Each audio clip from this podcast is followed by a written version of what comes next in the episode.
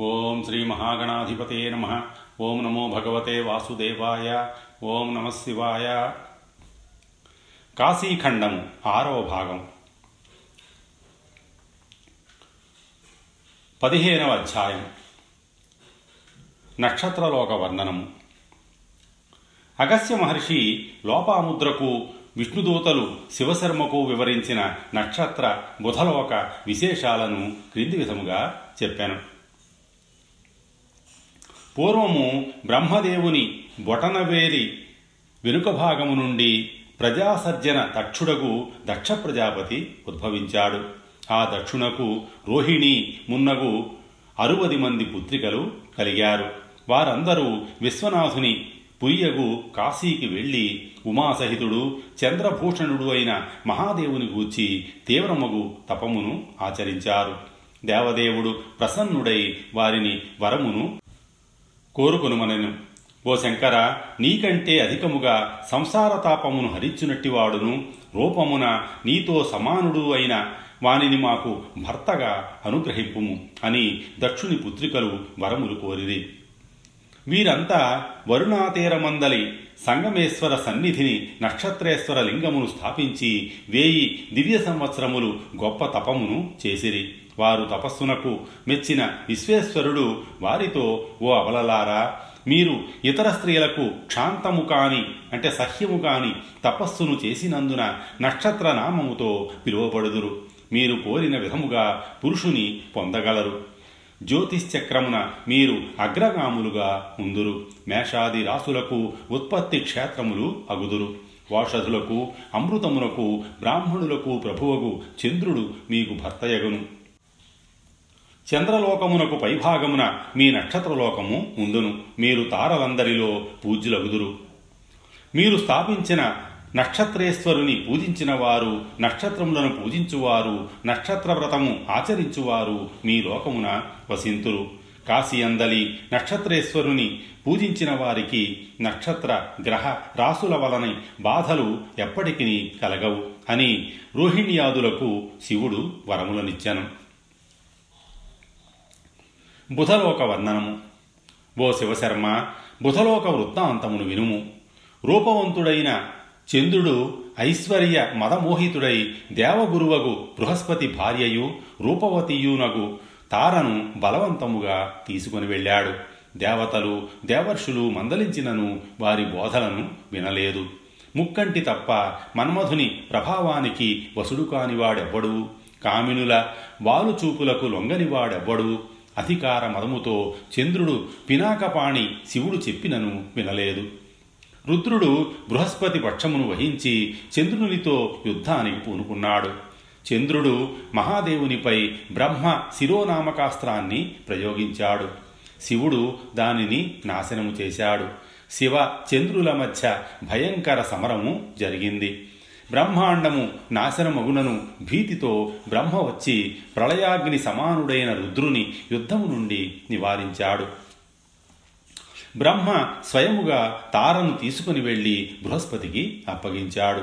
అప్పటికే గర్భవతియగు తార రెల్లు దుబ్బలో స్తంభమును ఆశ్రయించి గర్భస్రావము చేసుకుంది.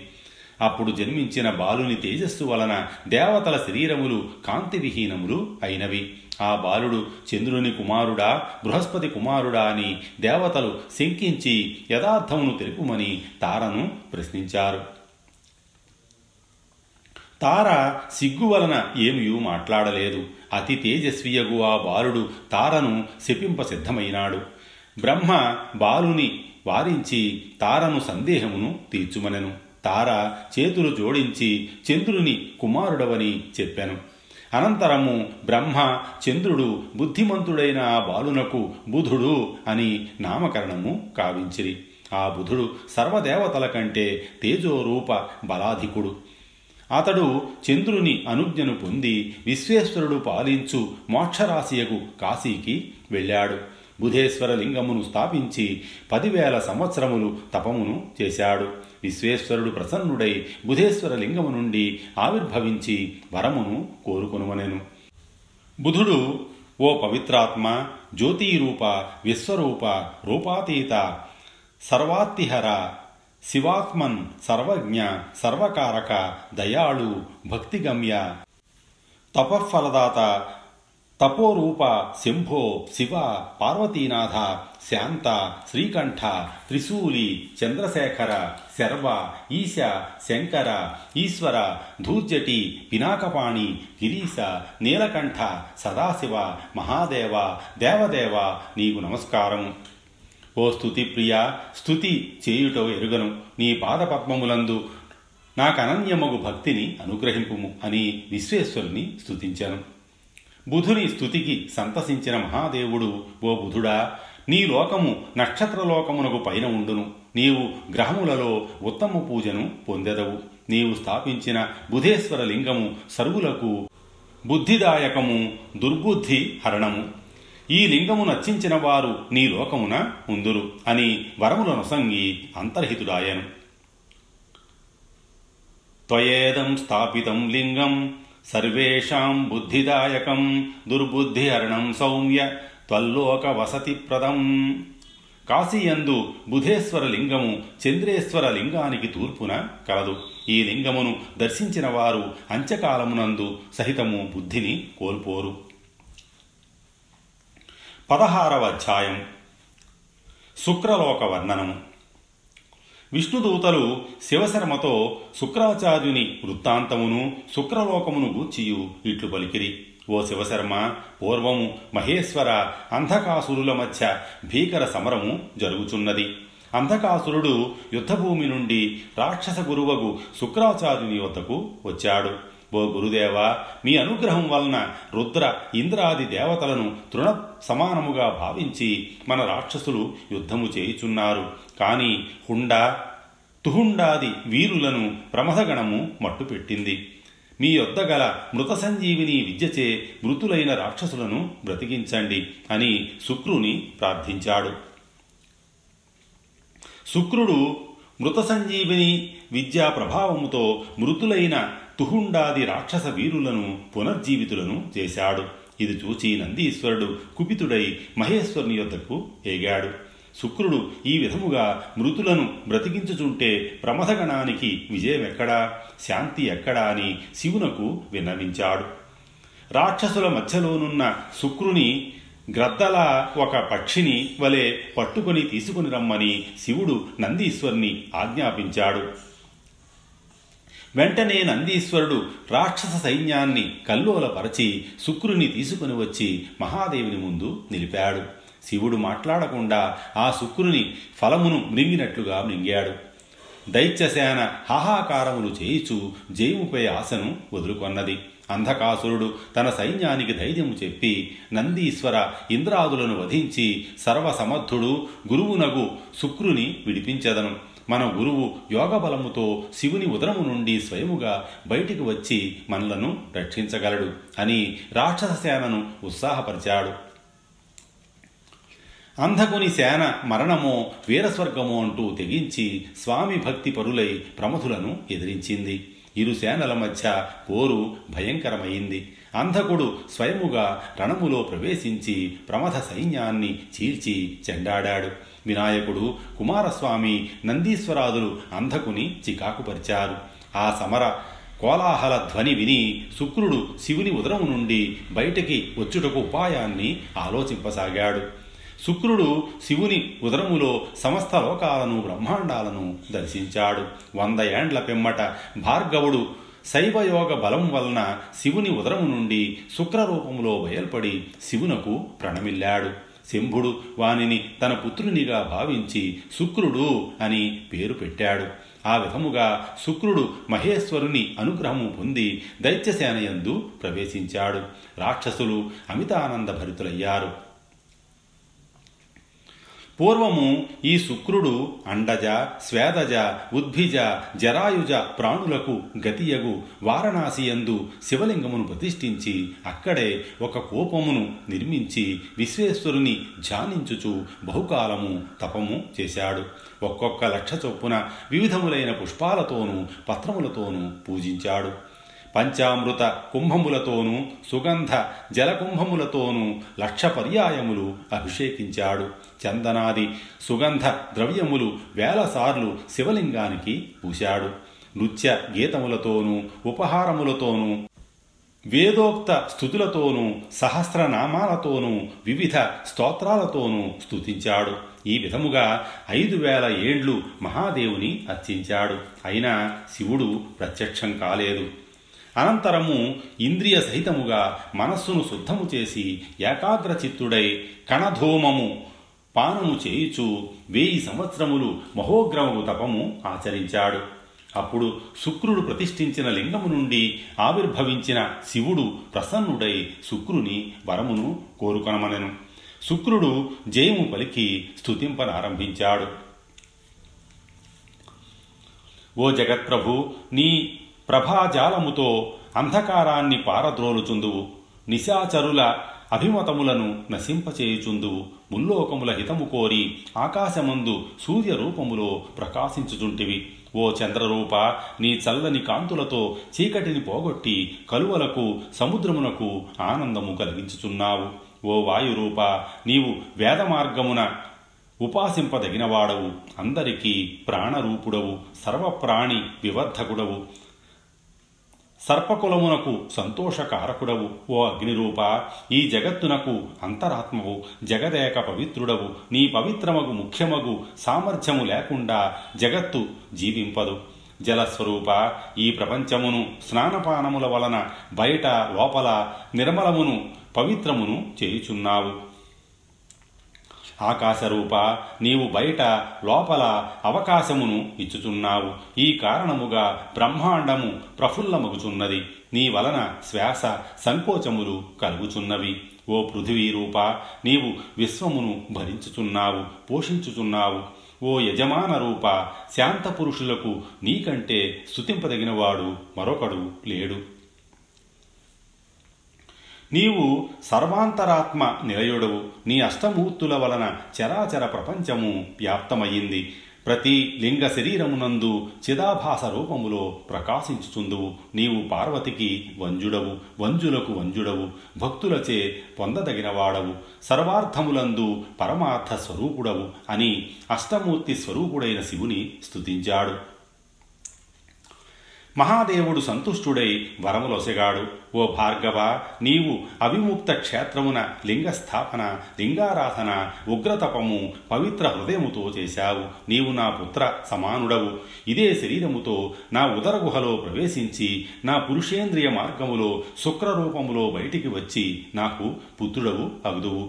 మరణించిన వారిని పునరుజ్జీవితులను చేయు మృత సంజీవిని విద్యను నీకు అనుగ్రహించుతున్నాను సూర్యాది గ్రహములలో శ్రేష్ఠుడవు కాగలవు. నీకు సమ్ముఖముగా యాత్ర చేసిన వారికి పనులు నెరవేరవు. శుక్రోదయములో వివాహాది శుభకార్యములు ఫలించును.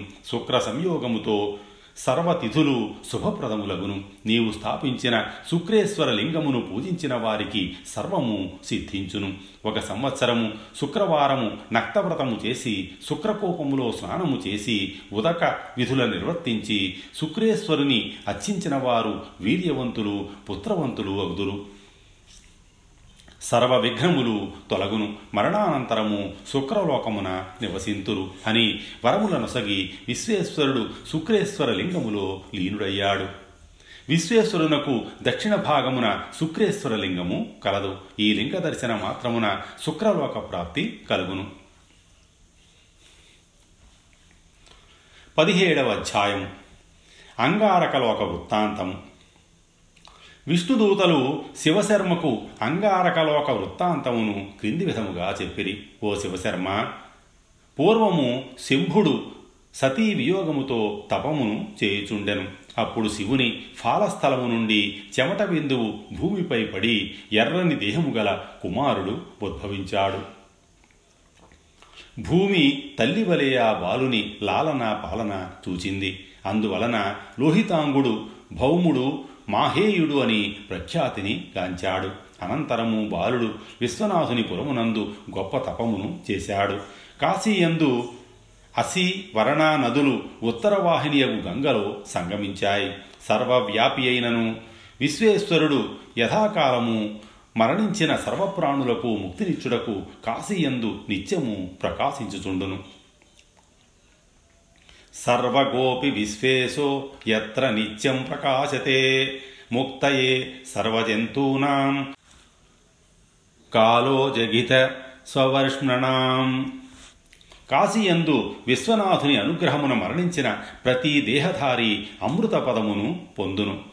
ఆత్మానాత్మ వివేకము అష్టాంగ యోగము అనేక వ్రతాచరణ లేకపోయినను అవిముక్తమున దేహత్యాగము చేసిన వారు పునర్జన్మను పొందరు. అట్టి ముక్తి క్షేత్రమగు కాశీయందు భౌముడు పంచముద్రాయను మహాపీఠమున కంబల అశ్వతరాను నాగములకు ఉత్తరమున తన పేరుతో అంగారకేశ్వర లింగమును స్థాపించాడు. తన శరీరము నుండి మండుచున్న నిప్పు కణిక వంటి తేజస్సు వచ్చు వరకు తపస్సును చేసి అంగారకుడు అని ప్రసిద్ధిగాంచాడు. మహాదేవుడు వాని తపమునకు మెచ్చి గొప్ప గ్రహపదమును అనుగ్రహించాడు. అంగారక చతుర్థి నాడు అనగా మంగళవారంతో కూడిన చవితి నాడు ఉత్తరవాహిని గంగలో స్నానము చేసి అంగారకేశ్వరునకు నమస్కరించిన వారికి గ్రహపీడలు కలగవు. అంగారక చతుర్థిని గ్రహణముతో సమానమగు పర్వముగా కాలజ్ఞులు చెప్పుదురు. ఆనాడు చేసిన దానము జపము హోమము సర్వము అక్షయ ఫలమును ఒసగును. అంగారక చతుర్థి నాడు పితృశ్రాద్ధము నిర్వర్తించినచో పితరులు ద్వాదశ వర్షముల వరకు తృప్తిని పొందెదరు. అంగారక చతుర్థి నాడు గణపతి జన్మించినందున ఆ రోజు గొప్ప పర్వమైనది. అంగారక చతుర్థి నాడు ఏక భక్తవ్రతియే గణపతిని పూజించి గణనాథుని ఉద్దేశించి కొంచెము దానము చేసిన వారు విఘ్నములను పొందరు. ఏకభక్తవ్రతీ తత్ర సంపూజ్య గణనాయకం కించిద్దత్వా తముద్దిశ్య న విఘ్నోరభిభూయతే. కాశీయందలి అంగారకేశ్వర భక్తులు అంగారక లోకమునందు వసింతురు. బృహస్పతి లోకము అంగారక లోకము తరువాత బృహస్పతి లోకము కలదు. మరీచి అత్రి అంగీరసుడు మున్నగు ఏడుగురు బ్రహ్మదేవుని మానసపుత్రులు. వారందరూ సృష్టి రచన సమర్థులు. వారిలో అంగీరస ప్రజాపతి పుత్రుడు అంగీరసుడు. అతడు జితేంద్రియుడు వేద వేదార్థ తత్వజ్ఞుడు సర్వశాస్త్ర కోవిదుడు నీతిజ్ఞులలో అగ్రగణ్యుడు సర్వశుభ లక్షణుడు తపస్వి. అంగీరసుడు కాశీయందు శివలింగమును ప్రతిష్ఠించి పదివేల దివ్య సంవత్సరములు తపమును గావించాడు. విశ్వనాథుడు ఆ లింగమునందు ఆవిర్భవించి వరములను కోరుకోమన్నాడు అంగీరసుడు జేము పలికి శంకరుని స్థుతింపనారంభించాడు ఓ శంకర నీవు శాంతుడవు. చంద్రుని వంటి కాంతి కలవాడవు. కోరికలను తీర్చువాడవు. సర్వము ఇచ్చువాడవు. సర్వశుచివి. పవిత్రులిచ్చడి ఉపహారములను స్వీకరింతువు భక్తుల సంతాపమును హరింతువు సర్వుల హృదయాకాశమున ఉందువు నమస్కరించిన వారి పాపములను నశింపచేయుదువు మన్మధుని దగ్ధము చేసిన వాడవు సుందర శరీరధారివి జనన మరణములు లేనివాడవు నాగభూషణుడవు అర్ధనారీశ్వరుడవు అష్టమూర్తులతో సర్వత్రా వ్యాపించిన వాడవు త్రిజగన్మయ రూపుడవు విరూపుడవు సుందర నేత్రుడవు. నీవు కన్ను తెరచినచో ప్రళయాగ్ని ఆవిర్భవించును. భూతపతివి ప్రమథపతివి పతితులకు రక్షకుడవు. ప్రణవధ్వని నీ సౌధము. చంద్రశేఖరుడవు పార్వతీపతివి. కామ క్రోధాదులను జయించినవాడవు. నా పాపములను శీఘ్రముగా హరించుము. నిన్ను నమ్మిన నేను యమధర్మరాజునకు కూడా భయపడను. మహాదేవుని చరణములకు నమస్కరించుట తప్ప అన్యము ఎరుంగను. హరుని సంతోషపెట్టుటయే సర్వపాపహరము. ఓ శివ దేవ గిరీశ మహేశ విభో విభవప్రద గిరీశ శివేశ మురుడ నీకు నమస్కారము అని స్తుతించి మిన్నకుండెను. మహాదేవుడు సంతుష్టుడై ఓ అంగీరస! నీవు బృహత్తైన తపమును చేసినందున గొప్పవారైన ఇంద్రాదులకు గురువువై బృహస్పతి అను నామముతో గ్రహములందు పూజ్యుడవు అగుదువు. ఈ లింగమును పూజించిన ప్రభావం వలన నీవు నాకు జీవస్వరూపుడవు అయినావు. కావున జీవ అని ఖ్యాతిని గాంచగలవు. ప్రపంచ రహితుడనైన నన్ను సుందరమగు వాక్ప్రపంచముతో స్తుతించినందున వాక్ప్రపంచమునకు పతివై వాచస్పతిగా వ్యవహరింపబడదు. ఈ స్తోత్రమును మూడు సంవత్సరములు త్రికాలములందు చదివినవారు శుద్ధ వాక్కు కలవారు అగుదురు. బుద్ధిమంతులగుదురు. నా సన్నిధి అందు ఈ స్తోత్రమును నియమముతో చదివిన ఎడల నీచకార్య ప్రవృత్తి ఉండదు. గ్రహపీడలు తొలగును బాధలు నశించును. నిత్యము ప్రాతకాలమునందు ఈ స్తోత్రమును పఠించిన ఎడల సుదారుణములకు బాధలు సైతము తొలగును. నీవు ప్రతిష్ఠించిన లింగమును పూజించి ఈ స్తోత్రమును చదివినచో సర్వ మనోరథములు సిద్ధించును అని అనేక వరములను అనుగ్రహించాడు. అనంతరము విశ్వేశ్వరుని ఆజ్ఞానుసారము బ్రహ్మ సర్వదేవత సమక్షమున వాచస్పతిని దేవతల ఆచార్యునిగా అభిషేకించను. దేవతలు ప్రసన్నులై గురు పూజను చేశారు.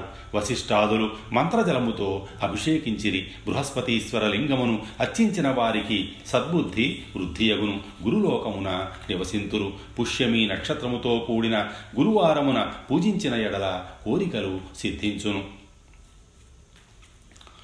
గురుపుష్య సమాయోగే లింగమే తస్సమత్స్య యత్కరిష్యంతి మనుజాస్త సిద్ధిమధియాస్యతి సందర్శన మాత్రము చేతనే ప్రతిభావంతులగుదురు ఆరు నెలలు బృహస్పతీశ్వర లింగమును సేవించిన ఎడల గురుపత్ని సమాగమం వల్ని మహాపాతకము కూడా నశించును. ఈ బృహస్పతీశ్వర లింగము చంద్రేశ్వరునకు దక్షిణముగా వీరేశ్వరునకు నైరుతి ఎందు కలదు. శనిలోక వర్ణనము. బృహస్పతి లోకము పైన శనిలోకము కలదు. మరీచి కుమారుడైన కశ్యపునకు అతిథి ఎందు సూర్యుడు జన్మించెను. సూర్యునకు త్వష్ట ప్రజాపతి పుత్రికయగు సంజ్ఞయందు వైవస్వత మనువు యముడు యమున జన్మించిరి. సంజ్ఞ సూర్యుని వేడిని సహింపలేకపోయింది. మాయామయి అయిన తన వంటి రూపము గల ఛాయను సృజించింది. తన స్థానములో సూర్యునకు భార్యగా నుండుమని చెప్పింది. ఈ విషయము సూర్యునకు చెప్పవద్దని ఛాయను కోరింది. భర్త జుట్టు పట్టుకొని నిజము చెప్పమన్నా లేదా చెప్పింపబోయిన యథార్థము తెలపను. నీవు నిశ్చింతగా వెళ్ళిరమ్మని మాట ఇచ్చింది ఛాయ. అనంతరము సంజ్ఞ పితృగృహానికి ఏగి సత్యమును వివరించింది. త్వష్ట భర్త యొద్దకు వెళ్ళుమని పుత్రికను ఆజ్ఞాపించాడు. తన భర్తతో ఛాయ సుఖించుచుండగా తాను మరల వెళ్ళుట సముచితము కాదని తలంచింది. సంజ్ఞ తండ్రి భయంకర క్రోధానికి భీతురాలయ్యింది ఛీ స్త్రీలకు స్వాతంత్ర్యము లేదు. బాల్యమునందు తండ్రి వలన యవ్వనమునందు భర్త వలన వార్ధక్యమునందు పుత్రుని వలన భయపడాలి. స్వాతంత్ర్యం న క్వచిత్ స్త్రీణాం ధిగ స్వాతంత్ర్య జీవితం శైశవే యౌవనే ప్రాంతే పితృభర్తృ సుతాద్భయం మూఢత్వంతో అనాలోచితముగా పతి గృహాన్ని విడిచి వచ్చితినని పశ్చాత్తాపం చెందింది. లోకసాక్షి సర్వత్రగామియగు భర్తను విడుచుట తప్పుగా తలంచి బాధపడింది. తపస్సుతో భర్త యొక్క ఉష్ణతేజస్సును సహింపగల సామర్థ్యమును పొందదలచింది. ఆడుగుర్రముగా మారి ఉత్తర కురుభూములకు వెళ్ళింది. ఎండుగడ్డిని ఆహారముగా తీసుకుంటూ తీవ్ర తపమును చేస్తోంది. ఇంతలో సూర్యునకు ఛాయయందు అష్టమ మనువు సావర్ణి శనేశ్వరుడు భద్ర జన్మించారు. ఛాయ స్త్రీ స్వభావం వలన సవతి పిల్లల యందు భేదభావంతో ప్రవర్తించింది. యముడు అది సహింపలేక సవతి తల్లియగు ఛాయను తన పాదముతో భయపెట్టాడు. ఆమె తనను తన్నుటకై పైకెత్తిన పాదము త్వరలో పడిపోవునని శపించింది. యముడు తండ్రియగు సూర్యుని సమీపించి బాల్య చాపల్యము వలన అజ్ఞానము వలన తాను చేసినది క్షమించి మాతృశాపం వలన విముక్తి కలిగింపుమని ప్రార్థించాడు. ఎన్ని తప్పులు చేసినను తల్లి తన బిడ్డలను శిప్పింపదు ఏదో కారణం ఉండాలి మాతృశాపమును ఎవరూ నివారింపలేరు. క్రిములు నీ పాదము నుండి మాంసమును తీసుకుని వెళ్ళి భూమిపై పడవేయును. ఈ విధముగా మాతృశాపం వలన రక్షింపబడదు అని సూర్యుడు యముని ఓదార్చను పిమ్మట సూర్యుడు అంతఃపురమునకేగి ఛాయను యథార్థ మెరిగింపుమని అడిగను. ఛాయ ఏమియూ మాట్లాడలేదు. అప్పుడు సూర్యుడు తన మనసుతో సర్వమును గ్రహించాడు. నిజము చెప్పనిచో ఛాయను శపింతునను ఛాయ జరిగినదంతయు చెప్పింది. నిజము చెప్పినందున సూర్యుడు సంతసించినాడు. అనంతరము త్వష్ట వలన సంజ్ఞ వృత్తాంతమును తెలుసుకొన్నాడు. త్వష్ట అనుమతితో సూర్యుని సానబెట్టినాడు. అందువలన సూర్యుడు మిక్కిరి సుందరుడైనాడు. అనంతరము ఉత్తర కురుభూములందు ఆడగుర్రము రూపముతో ఎండుగడ్డిని ఆహారముగా తీసుకొనుచు ఘోరతపమును చేయుచున్న సంజ్ఞ వద్దకు ఎగినాడు ఆమెను నిరపరాధిగా తెలుసుకొన్నాడు. తాను మగగుర్రముగా మారి సంజ్ఞ ముఖముతో సంగమించినాడు. సంజ్ఞ పరపురుష శంకతో సూర్యుని తేజస్సును తన నాసిక ద్వారా వమనము చేసింది. అప్పుడు దేవవైద్యులైన అశ్విని దేవతలు ఆవిర్భవించారు. పిమ్మట సూర్యుడు తన నిజరూపమును చూపించాడు. సంజ్ఞ ఆనందముతో మరల తన భర్తను చేరింది. తపస్సునకు అసాధ్యము లేదు కదా. ఆ తరువాత ఛాయాపుత్రుడగు శనేశ్వరుడు వారణాసియందు శివలింగమును ప్రతిష్ఠించి మహాదేవుని ఆరాధించాడు. విశ్వేశ్వరుని అనుగ్రహం వలన ఈ ఉన్నత లోకమును గ్రహములందు స్థానమును పొందాడు. వారాణసియందు శని ప్రతిష్ఠించిన శనేశ్వరేశ్వర లింగమును చూచుట వలన శనివారము నాడు పూజించుట వలన గ్రహబాధలు తొలగును శనిలోకమున వసింతురు. శనేశ్వరేశ్వర లింగము విశ్వేశ్వరునకు దక్షిణాన శుక్రేశ్వరునకు ఉత్తరాన కలదు. కాశీయందు ఉంటూ ఈ పుణ్యప్రదమగు అధ్యాయమును విన్నవారికి గ్రహపీడలుండవు విఘ్నములు కలగవు. పదునెనిమిదవ అధ్యాయం సప్తర్షిలోక వర్ణనం. హరిద్వారములో మరణించిన శివశర్మ వైష్ణవలోకానికి వెళ్ళుచూ సప్తర్షి మండలమును చూచాడు. అచ్చట చారణులు మాగధులు దేవకన్యలు శివశర్మ అదృష్టాన్ని మెచ్చుకొన్నారు. శివశర్మ ఈ లోకమేదో వివరింపుడని విష్ణుదూతలను కోరాడు.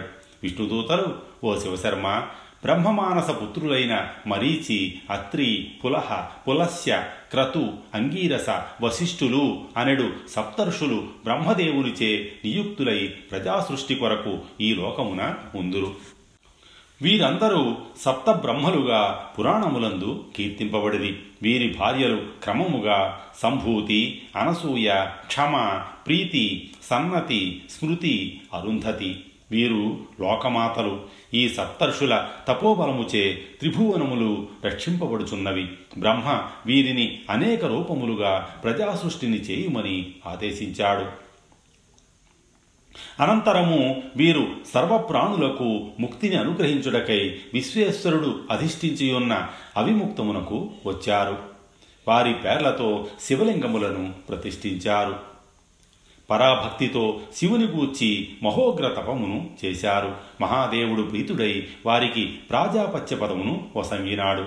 కాశీ అందలి అత్రీశ్వరాది లింగములను దర్శించిన వారు సప్తర్షి మండలమున వసింతులు